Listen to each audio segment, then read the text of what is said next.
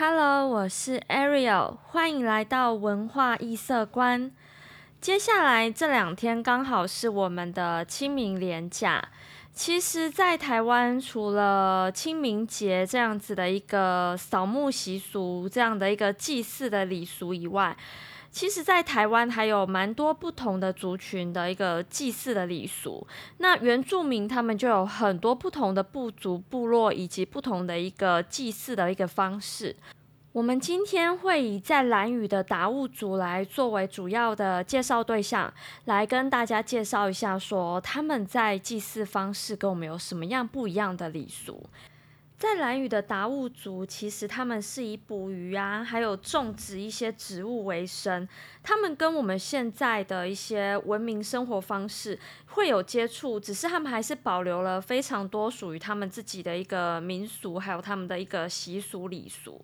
其实他们在日治时期的时候，日本对于他们是采取一个隔离的闭关政策，就是不让日本人以及台湾人到兰屿去移植和开发，把他们当成一个是一个原生态的方式去保护，或者说是去观察它。所以达悟族到现在，他们其实还维持着他们传统经济和整个文化样貌，没有受到太多现代的一个侵入或者是一些骚扰。一直到战后初期的时候，兰屿被设立了乡，它其实是属于台东县的。他们到了战后初期的时候，有面临到一些现代化的一些状况，还有一些汉人化的冲击。其实那个时候的汉化主要都是在经济部分，这样的经济冲击后来也延伸到了文化，还有语言，甚至到了教育的部分。这些冲击后来慢慢的能够缓和，有很大的一部分原因是改善了经济的状况。怎么改善经济状况呢？也就是观光业。观光业让兰屿能够保有它原本的一个原住民部落的步调，保存他们的一个习俗、祭祀的礼仪以及他们的生活方式，让他们能够文化富裕、语言富裕的同时，继续。维持他们的生计，保有他们的一个经济观光模式。在蓝屿的达悟族，他们的一个祭祀习俗、祭祀礼仪的一个功能，跟清明节祭祀习俗能够达到的功能其实很相似。他们原本所要强调的那个功能，都是能够去借由拜拜、借由扫墓、借由祭祀来达到说合作家族的一些情感联系啊，或是强化凝聚力这样子的一个功能。达悟族现在最重要的祭祀，他们有一二月有开垦祭，到了三四月有大家都耳熟能详的飞鱼祭，到了十月有淘气祭，到了十一月有丰收祭。另外，他们还有个很特别的，就是下水祭。达悟族的飞鱼祭很重要，他们会让各个社群组成了船队，然后在海边集合。他们船里面的组织还有地位，都依照每个人的经验还有体力去判断和决定的。所以呢，那个船的成员必须是他们同个社群的成员，不可以跟其他的社群家族去借用人力。他们这个其实就是为了达到他们的向心力和团结。你看，我们为了飞鱼机要组成船队，组成船队以后，里面每个成员我们都要了解他的能力、体力和经。经验还有他的技术，他不管是划船技术啊，还有捕鱼技术，要了解了这些体力、经验和能力之后，我们才能够很恰当的分配每个人的职务还有位置。我个人认为，飞鱼祭这样的一个祭典，对于他们的团结，还有他们原本祭祀要达到社会合作关系这样的一个功能，有非常强大的效果。到了丰收季的时候，因为他们的田有休耕、开垦，还有收获这些不不同的时候，他们都会进行祭祀拜拜。其实他们不是拜拜，他们是会念咒语，用火去驱邪驱魔。然后到了他们的小米去结成稻穗的时候，由于有田鼠，他们希望能够驱逐田鼠，所以也会进行一些驱害的工作。到了收获他们的粮食的时候，所有人会一起集结起来分配和共享他们的成果。在他们传统的一个祭祀过程中，他们会把所有丰收的粮食放在长老的一个广场前面，然后再按照人口去平均分配。最后呢，他们会保留四分之一要拿来拜拜祭祀。嗯，不过他们的祭祀其实也不算拜拜，他们是会全体的男子，就是部落族群里面的所有男子都到长老家集合，然后呢一起。把他们的米倒小米倒一倒，边念咒语，用这样的方式来祈求明年丰收。这也就是他们丰收祭最重要的部分。另外还有一个下水祭，这个下水祭是我个人认为最特别的一个祭祀的活动。达悟族的一个大船下水祭，他们通常会在前一年就决定说什么时候以及要怎么样举办他们的大船下水祭。那举办大船下水季，有可能是因为他们的船已经旧了，他们必须换新的船，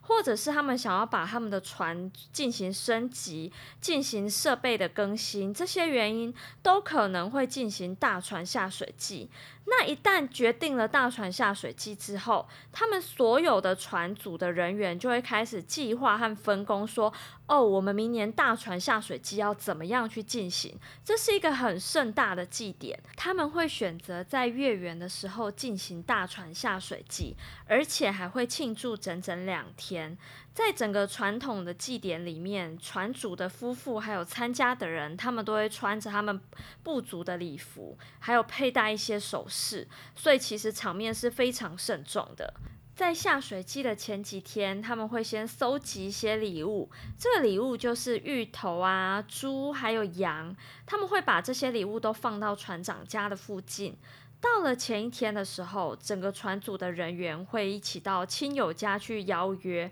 到了下水季当天，他们会把新船，那个新船有涂了黑白红三种颜色，也会彩绘各种的原住民族的达悟族的图案。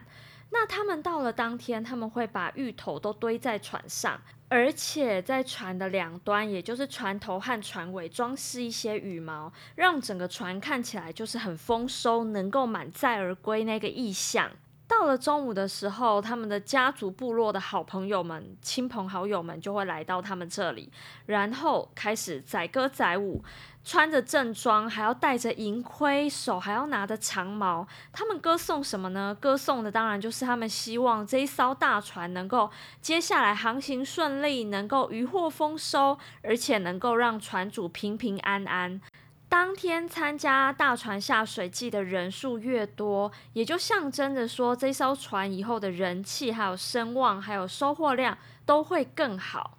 到了第二天，那个船长家族的成员们、船组的人员们，他们会把船上那些芋头，还有前几天大家送来的肉类这些礼物，把它分送给前来祝贺的一些亲朋好友。接着就开始下水的典礼，由一些壮士们开始把船只高举起来，扛到船长的家门头。接着呢，会由戴着银盔的男生坐在船上。开始唱歌赞颂和祝祷，也就是开始祈求说以后这艘船出航能够平平安安归来。接着呢，船长会到船上去掌舵，然后其余的男性们开始大声的呐喊，做出一些肢体动作。他们的目的是为了要去驱逐船上可能有的恶灵，最后再把船抬到海边，把它抛到海上。等到船到了水中之后，他们就把船桨上好，十个人登上船，开始冲刺的滑行，滑向海中，用这样最后的一个冲刺动作来完成整个大船下水季。大船下水季不但是为了凝聚他们整个部族的一个向心力，还有他们的团结以外，其实也是为了进行一些祝祷，还有祈求未来能够丰收，未来能够平安。而且，他们也借由大船下水季，可以把一些物资，还有他们累积出来的收获物，例如像他们的芋头啊、猪肉啊、羊肉啊，进行再分配。大家可以借由这样的一个祭祀的活动，进行资源的共享。除了共享之外，在传统的大船下水季，他们还可以借由这样子的一个祭祀祭典活动，来达到他们的一个凝聚力的更强化。达悟族不管是在飞鱼祭、丰收祭，或是大船下水祭这些不同的祭祀祭典，跟清明祭祀的整个活动所要达到的功能，其实都是很相似的，都是一个族群、一个家族的凝聚向心力，以及追本溯源或是祈求平安。至于不一样的地方，大概就是各有特色的一些祭祀过程和内容。那我们今天的讨论就到这边喽，我们下一集见，拜拜。